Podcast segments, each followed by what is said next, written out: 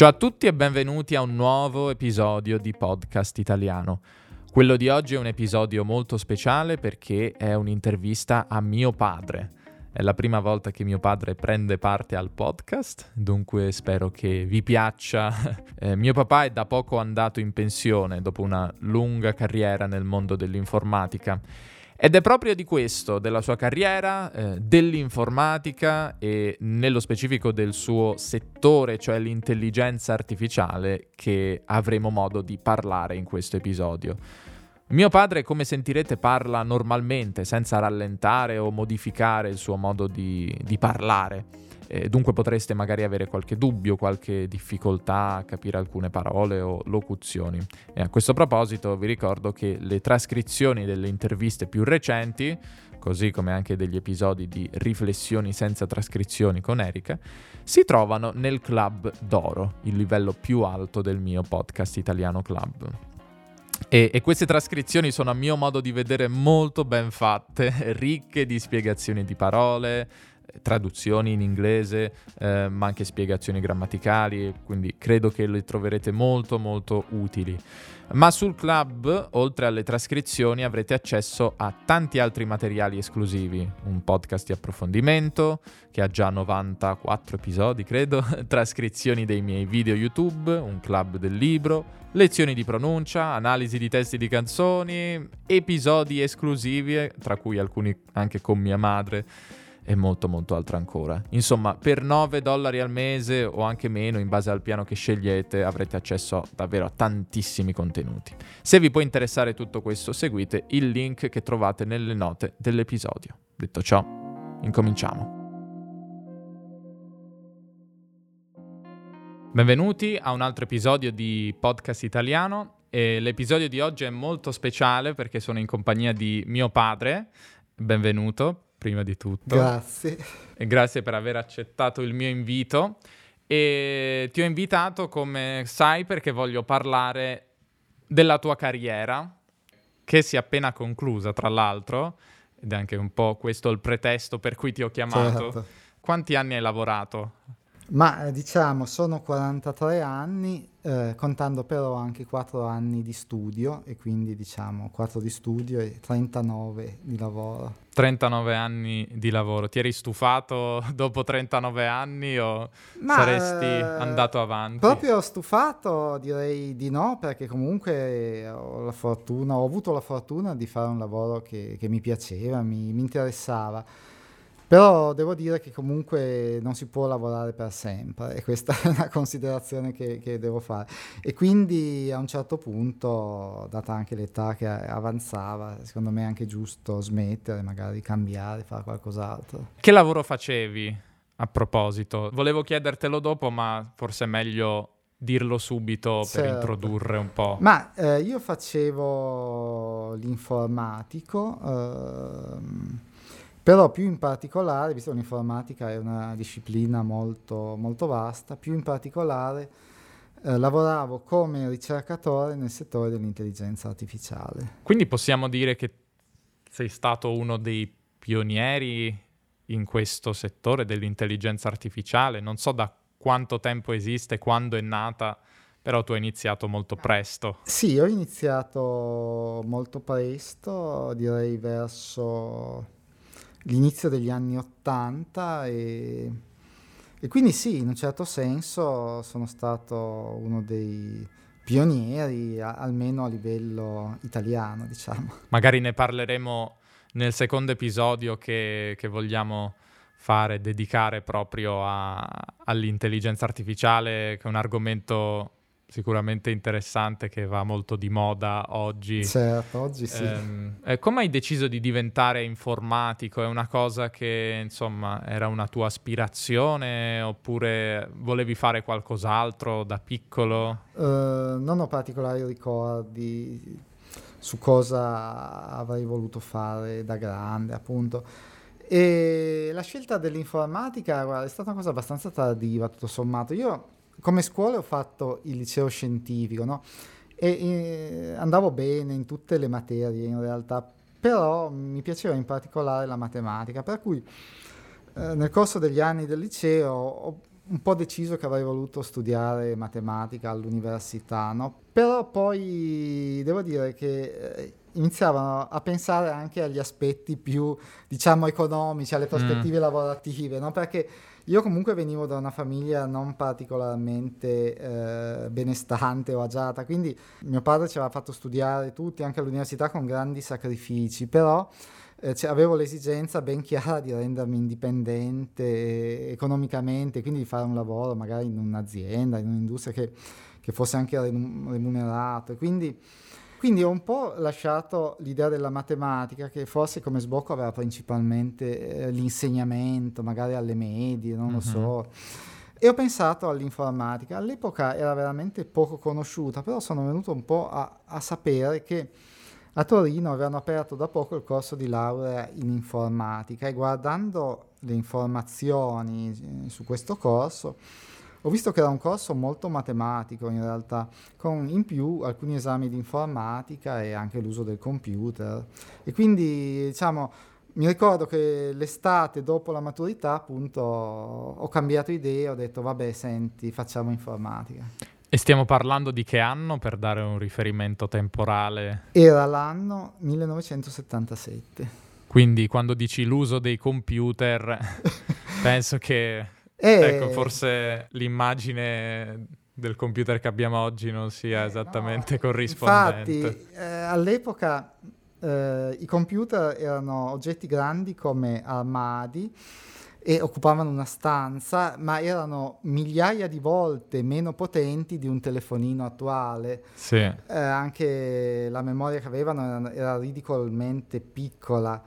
Eh, intanto, solo per dire, non esistevano le tastiere, non esistevano i video, mm-hmm. il che sembra molto strano, però era così. Allora, come si faceva? Questi computer funzionavano con le schede perforate, quindi c'erano queste schede di cartoncino eh, perforate, ogni scheda conteneva un'istruzione del linguaggio di programmazione, si faceva un mazzo di queste schede, si inseriva in un'apposita fessura, un apposito lettore di schede, venivano lette e il computer elaborava il programma, dopodiché il risultato dove usciva?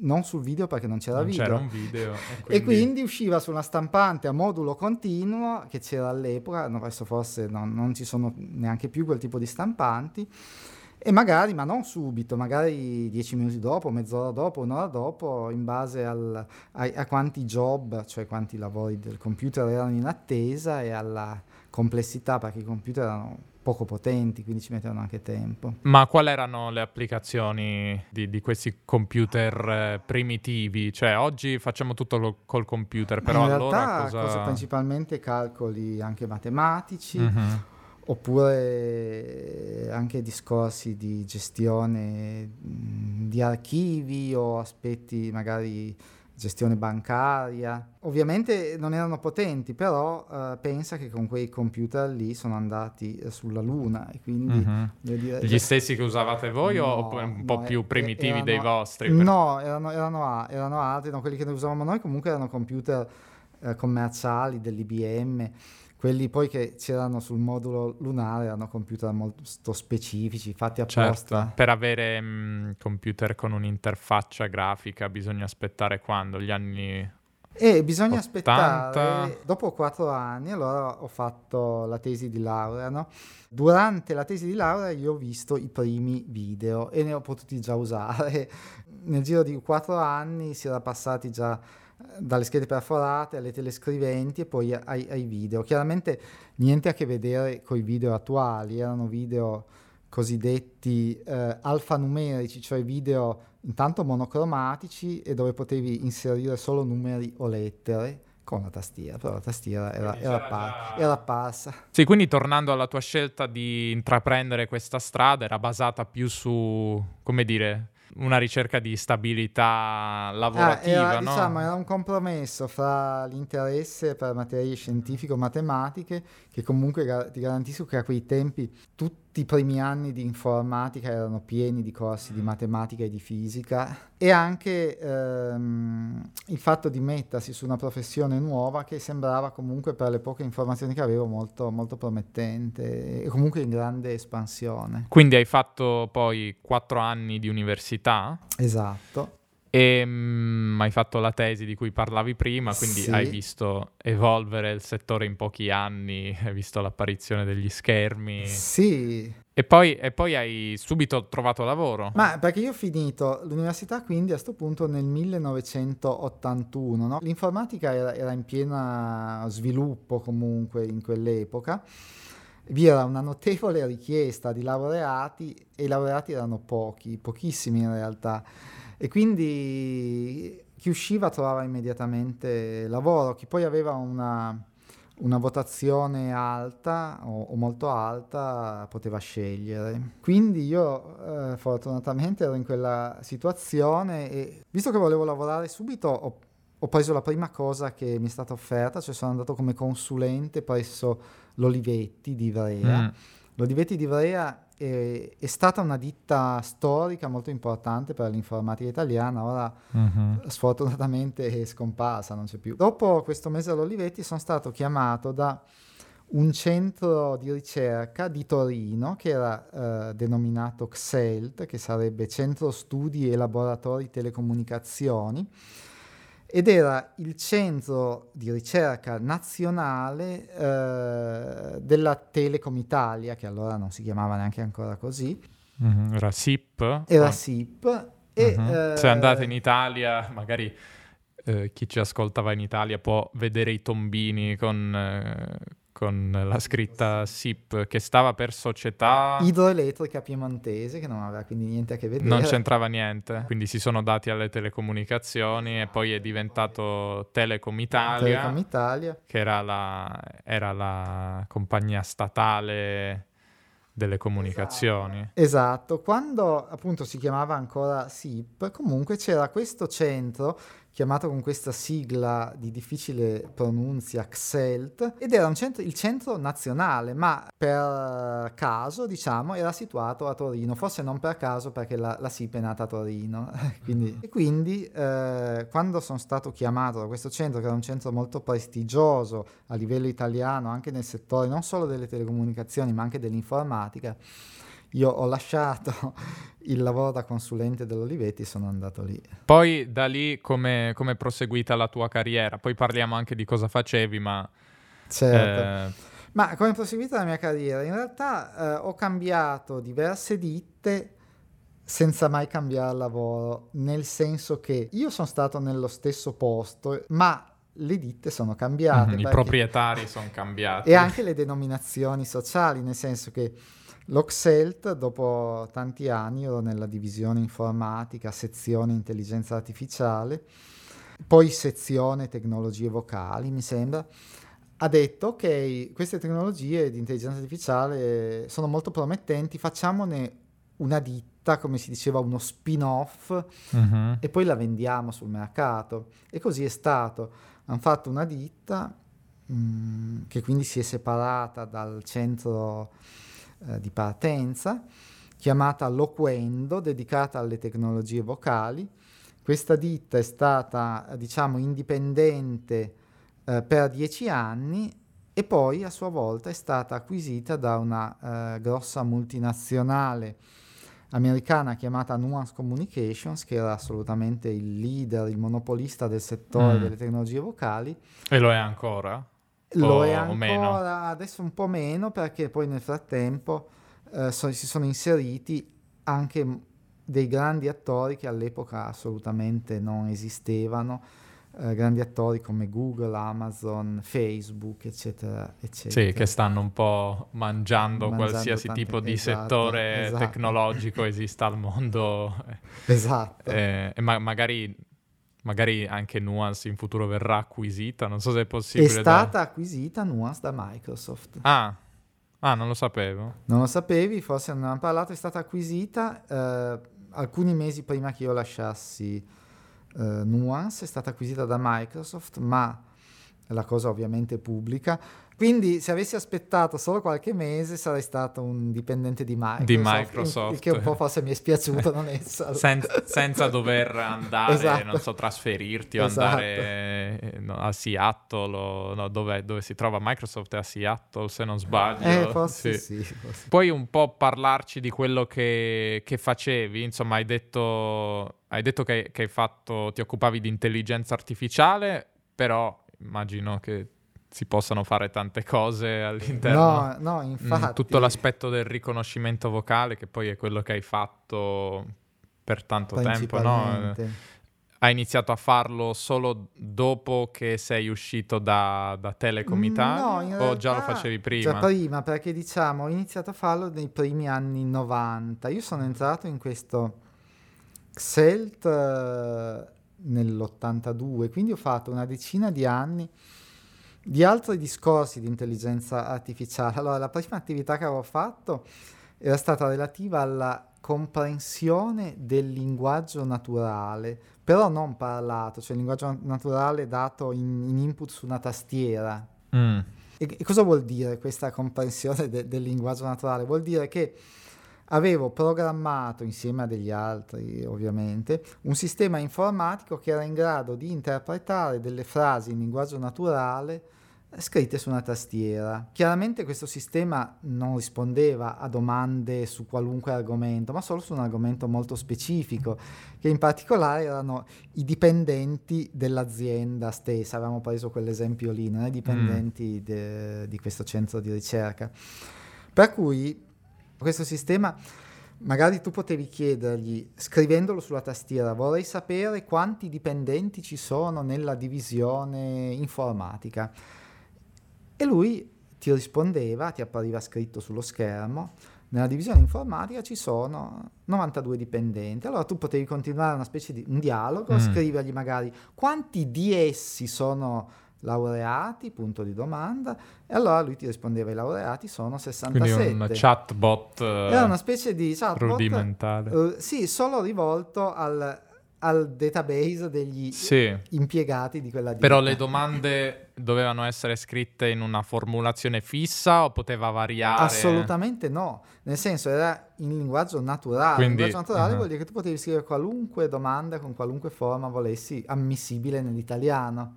E quindi capiva bene le... Abbastanza, eh, poi questa cosa non è mai stata usata, era, era più un prototipo, diciamo. Certo, quindi qualcosa di eh, abbastanza avanguardistico. E poi quando ti sei occupato invece, quando hai iniziato ad occuparti del riconoscimento vocale e magari se puoi anche spiegare che cos'è. Uh, sì, ecco, dopo questo discorso del, del um, linguaggio, naturale. del linguaggio naturale, mi sono occupato per un po' di anni dell'apprendimento automatico, che è, una, è un aspetto dell'intelligenza artificiale in cui la, la macchina, il sistema informatico, il computer, di come vuoi, apprende, apprende delle nuove conoscenze, ma senza essere istruito da un programmatore, apprende da, da degli esempi o dall'esperienza mm. o, da, o da interazioni con l'ambiente. Mi sono occupato per diversi anni di quello.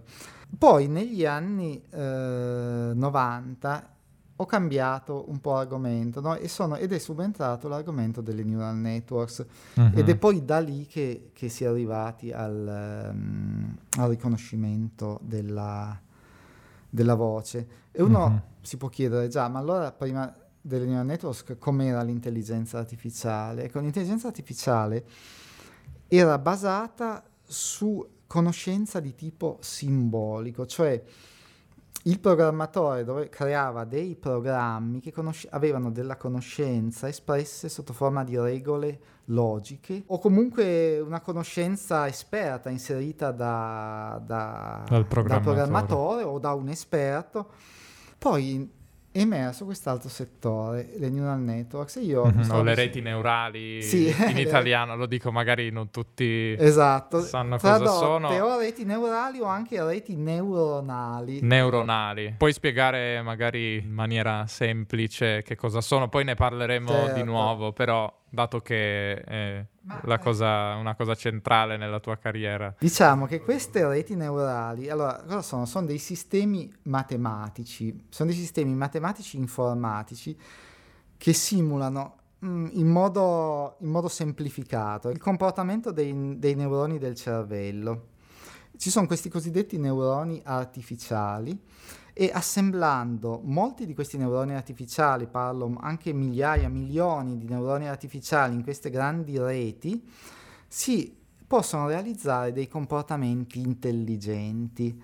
Eh, capisco che sembra misteriosa la un po' cosa. criptico o magico anche, però. Esatto, sono dei sistemi computazionali distribuiti, collettivi, da cui emergono dei comportamenti intelligenti. Mm-hmm.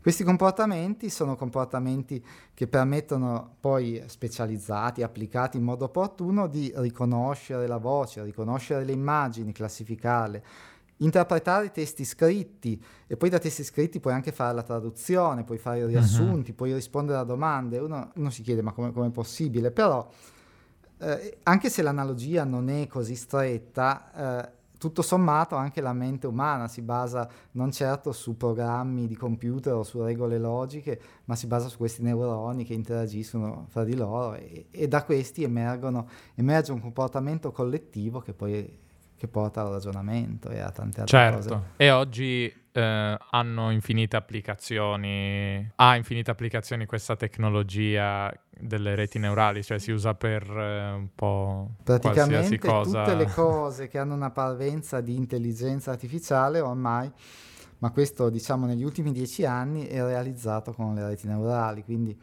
dalla guida autonoma a, appunto agli assistenti Vocali, Alexa, sì. Google, Siri, al comando delle, delle tv, insomma tutto è basato su quello ormai. Certo, però tu quindi hai iniziato a occuparti di, di queste cose quando erano ancora a, agli albori. Sì, erano veramente, veramente agli albori. Diciamo, poi ne parleremo magari in altre occasioni, ma anche queste tecnologie hanno avuto alti e bassi per tantissimi anni sono state ritenute poco più che, che curiosità eh, così per pochi specialisti, pochi interessati, sì. ma non erano, come si direbbe, non erano mainstream, erano assolutamente... Sì, oggi invece lo sono. Oggi lo sono. Però pensavi che avrebbero avuto il successo che poi hanno avuto? No, o... no, no, no, perché non c'erano, cioè vedendo che per tanti t- anni ci ho lavorato e quasi fra l'indifferenza generale, o comunque eravamo in pochi in tutto il mondo a, a seguire questi temi.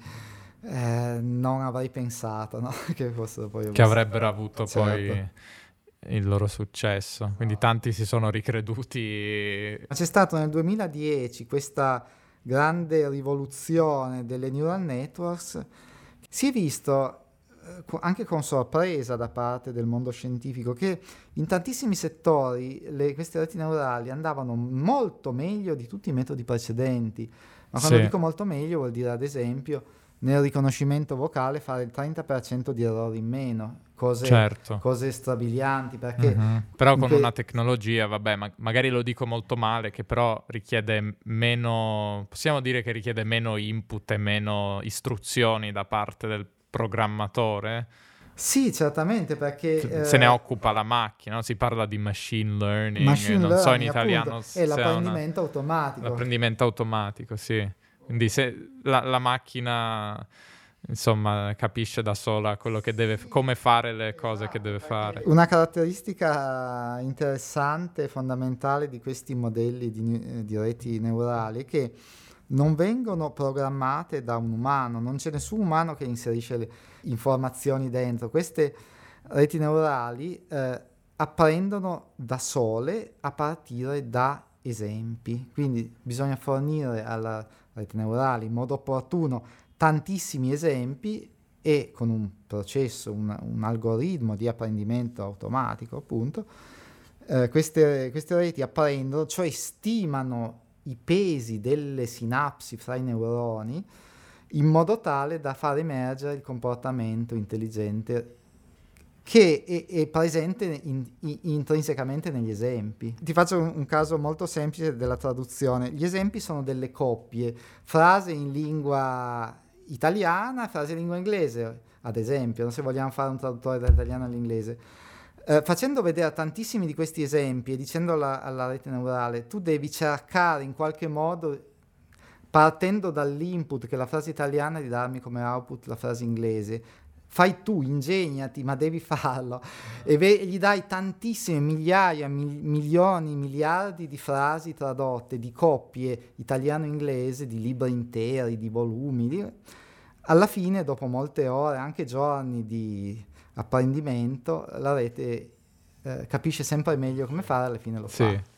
Beh, non so se è un'analogia, mh, mm, come dire, giusta, però mi ricorda un po' il, il metodo naturale o il i discorsi sull'input comprensibile che si fanno anche nell'apprendimento delle lingue.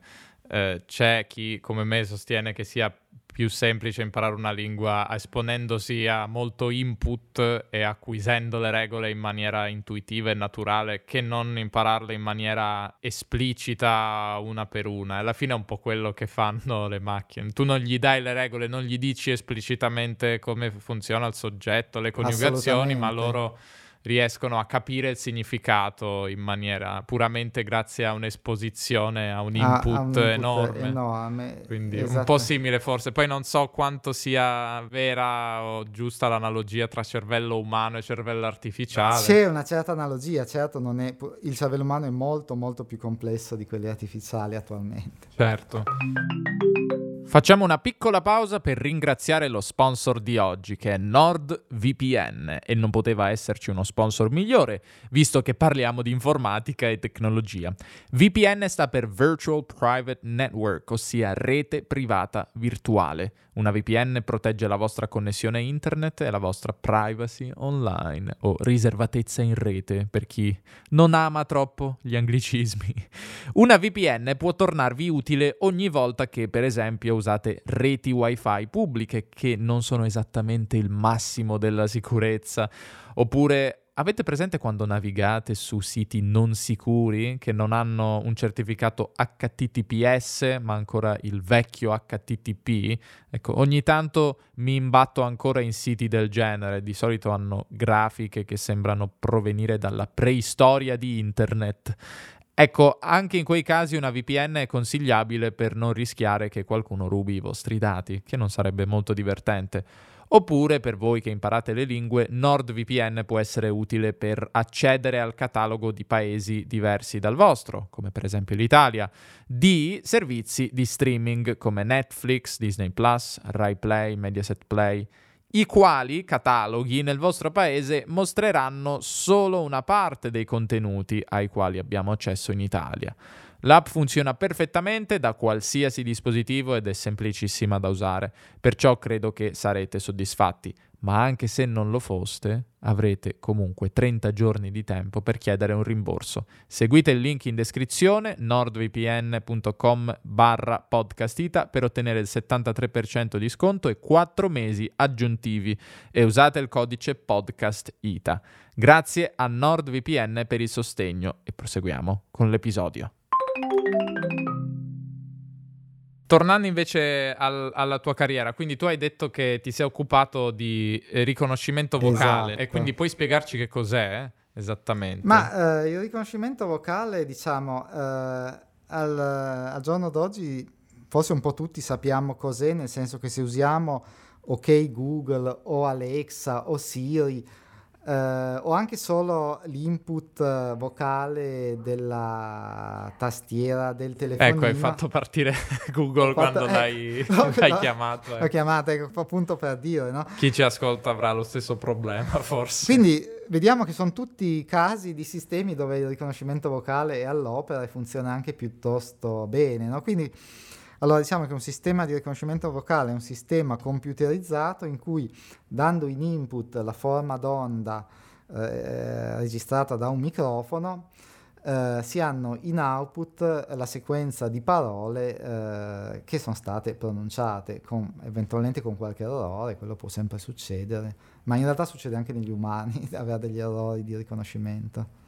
Ah sì, certo, certo. Cioè si stima che l'errore umano è circa sul 5%. Quello... 5%, eh, sì. interessante. Insomma, eh, hai visto esplodere, possiamo dire, negli ultimi dieci anni della tua carriera questo uso anche, come posso dire, popolare di questa tecnologia? Perché in passato non so quanto si, in, che, in quali contesti si usasse il riconoscimento vocale, forse poi non funzionava neanche molto bene o non, sicuramente non quanto oggi. Sì, in passato chiaramente funzionava meno bene, sicuramente. Forse alcuni eh, italiani eh, un po' più anziani ricorderanno certi servizi messi in campo da Telecom Italia con alterni successi, magari negli anni appunto 90 o 2000, come il, l'accesso al, all'elenco degli abbonati del telefono a voce mm-hmm. che era una cosa appunto fatta da noi, cioè io non, da, da miei colleghi, però usando le nostre tecnologie oppure sistemi di automazione di call center che adesso sono onnipresenti questi call center automatizzati all'epoca però ce n'era già qualcuno fatti principalmente da noi e sì con alterne fortune alcuni mi ricordo che quel sistema era anche stato preso in giro in qualche eh, una trasmissione televisiva da dei comici perché sì, chiamavano beh, non penso funzionasse benissimo il sistema in diretta e chiaramente lo facevano sbagliare alla grande uscivano delle grandi stupidaggini e, e poi oltre al riconoscimento eh, ti rispondeva anche, sì, no? C'era sì, anche certo, la parte l'altro... di sintesi vocale, di cui io non mi sono mai occupato, però era l'altro lato. Certo, quindi essere in grado di rispondere con una voce che immagino fosse molto robotica e artificiale, ovviamente All'inizio, oggi è molto meglio, però voglio allora chiederti in, nei tuoi 40 anni di carriera, quali sono gli ass- ehm, insomma, le, le, cose, i risultati, i successi di cui vai più orgoglioso e magari anche dall'altro lato se hai dei rimpianti, delle cose che, col senno di poi avresti fatto in maniera diversa? Ma, come già eh, ti dicevo, penso di essere stato un, un, pioniere delle reti neurali che poi hanno avuto un successo universale. Adesso non dico sia merito mio, ovviamente, però anch'io ho dato il mio contributo alla cosa. Sì. Eh, hanno avuto un successo universale soppiantando tutti gli metodi precedenti dell'intelligenza artificiale. Adesso io non so fino a che durerà questa cosa, poi magari fra 20 anni, 10 anni, cambierà ancora tutto, no? non, non, si può dire, però è veramente stata una, una, rivoluzione che penso abbia pochi eguali dal punto di vista nel mondo, nel mondo scientifico. È stato anche curioso da parte mia, anche un po' strano per certi aspetti, vedere che a un certo punto della tua carriera, che dopo molti anni che tu hai sviluppato in tutti questi anni una tecnologia, come già dicevo prima, quasi fra un po' l'indifferenza generale o comunque sembrava una tecnologia per pochi, pochi diciamo, appassionati, pochi esperti della cosa, in, quasi improvvisamente nel giro poi di due o tre anni diventare la cosa più importante di, di tutto un settore, avere innumerevoli sì. applicazioni. Quindi di questa cosa comunque sono abbastanza orgogliosa. Anche... Beh, hai avuto una soddisfazione, sì. nel senso tanti anni di lavoro hanno contribuito a, sì, a, hanno... in, a, a rivoluzionare, a rivoluzionare l'informatica. Il settore della scienza. Poi, e comunque, diciamo, in tutti questi anni, oltre appunto a sviluppare prototipi, prodotti informatici, anche perché comunque io ero in un'azienda, ho anche pubblicato molti articoli scientifici per riviste, per conferenze, vedevo che più o meno ne ho fatti adesso ho perso un po' il conto, ma circa fra gli 80 e i 90 ne ho fatti. Comunque ho anche girato abbastanza il mondo in varie conferenze per presentarli, eccetera, eccetera. Una cosa che, mm, che non ho fatto è, è appunto eh, è quella che non sono mai andato a lavorare all'estero. No? Mm. Ad esempio negli Stati Uniti dove questa tecnologia comunque era più sviluppata, è sempre stato un po' il centro. Pensi che ti avrebbe dato una, una spinta a livello di carriera andare? S- ma sì, probabilmente sì. Poi magari uno ha sempre un po' timore di affrontare delle sfide, cioè di alzare l'asticella, no? quindi non lo so. Io non l'ho fatto per vari motivi, anche motivi personali, perché ormai mi ho fatto una famiglia qui, insomma, c'erano tante cose. E a proposito del lavoro in un'azienda, eh, secondo te quali sono gli aspetti positivi, positivi e negativi che può avere essere dipendenti? Ma eh, io all'inizio eh, anche lì avrei voluto fare la, la carriera universitaria, no? Uh, l'ho anche detto al mio relatore della tesi, eccetera, e lui devo dire che mi ha parecchio sconsigliato perché mi ha detto guarda è molto difficile entrare, tu dovrai fare molti anni come o borsista o ricercatore o non pagato o, sotto, o pagato poco. Mm, sì. La situazione era già quella, può darsi Già che... quella di oggi con la ricerca italiana non, eh, che non ha esatto, fondi. forse non è molto cambiata. Allora, come ti dicevo, io avevo anche come obiettivo di conquistarmi una, un'indipendenza economica perché non volevo pesare più a lungo eh, sulle finanze di mio padre o della, della, mia famiglia, allora ho detto no, allora rinuncio, pazienza, faccio, cerco qualcos'altro. Eh, poi fortunatamente è venuta questa occasione di questo centro di ricerca che è stata un po' una via di mezzo, no? perché soprattutto all'inizio si faceva veramente una, una ricerca molto quasi accademica, era molto, molto aperto l'ambiente.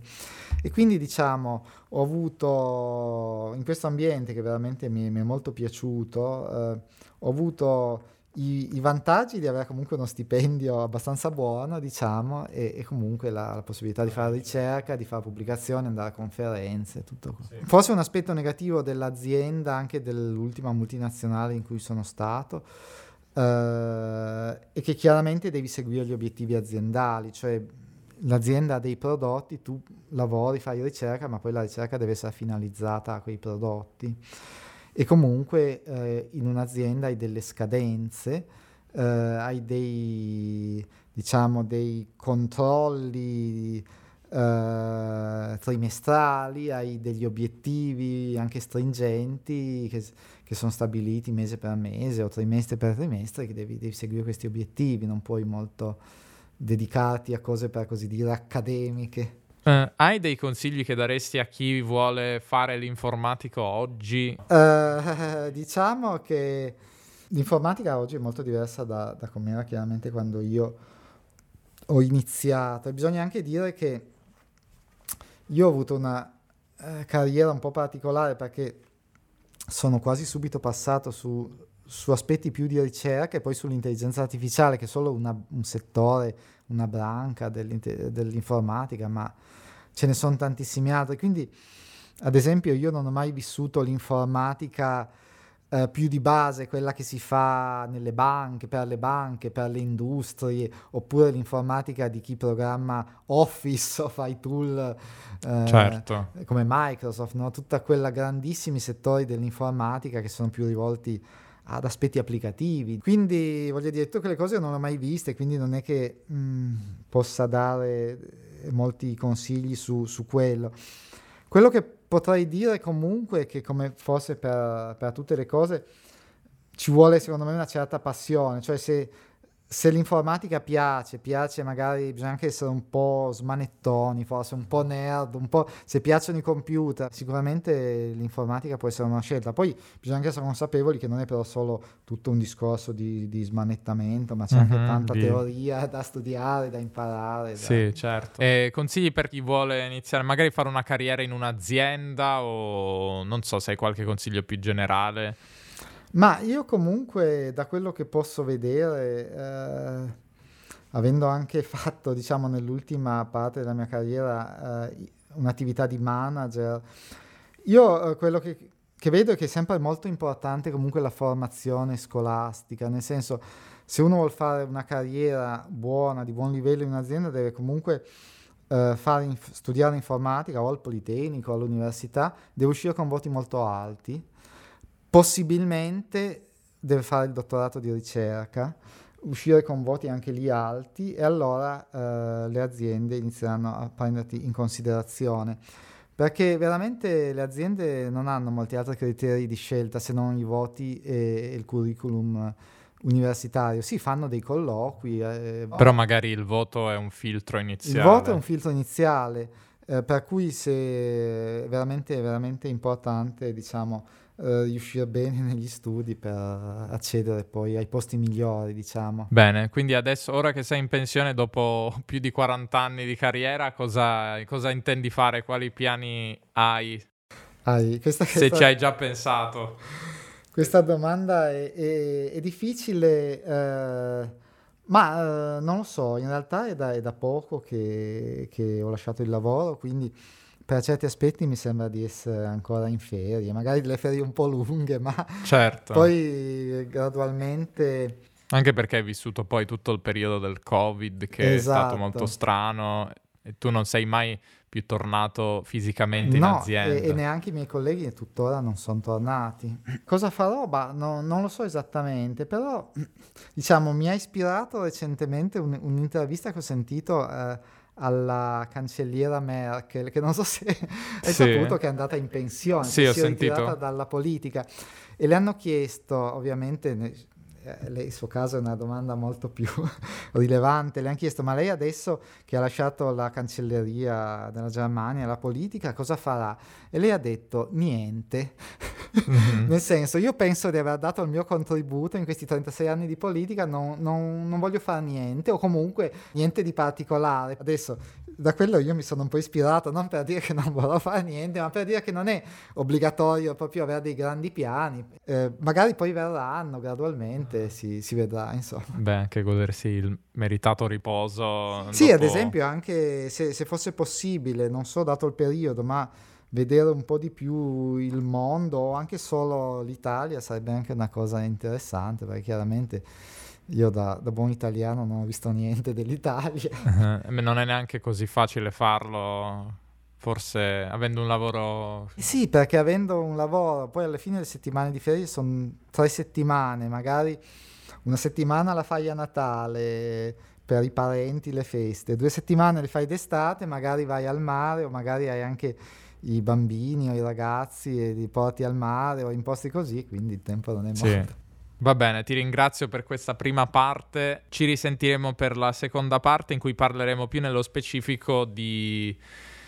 delle parti più tecniche che... a cui abbiamo accennato e grazie ancora. Grazie a te, mi ha fatto molto, molto piacere, è stato anche per me un'esperienza interessante, non l'ho mai fatta. Alla prossima. Se siete arrivati fin qua, come sempre, grazie per l'ascolto. Pubblicherò spero presto, la seconda parte di questa chiacchierata con mio padre in cui parleremo più nello specifico di intelligenza artificiale e anche delle implicazioni che tecnologie come il riconoscimento vocale, la sintesi vocale, la traduzione automatica possono avere per quanto riguarda l'apprendimento delle lingue e la comunicazione in lingue diverse.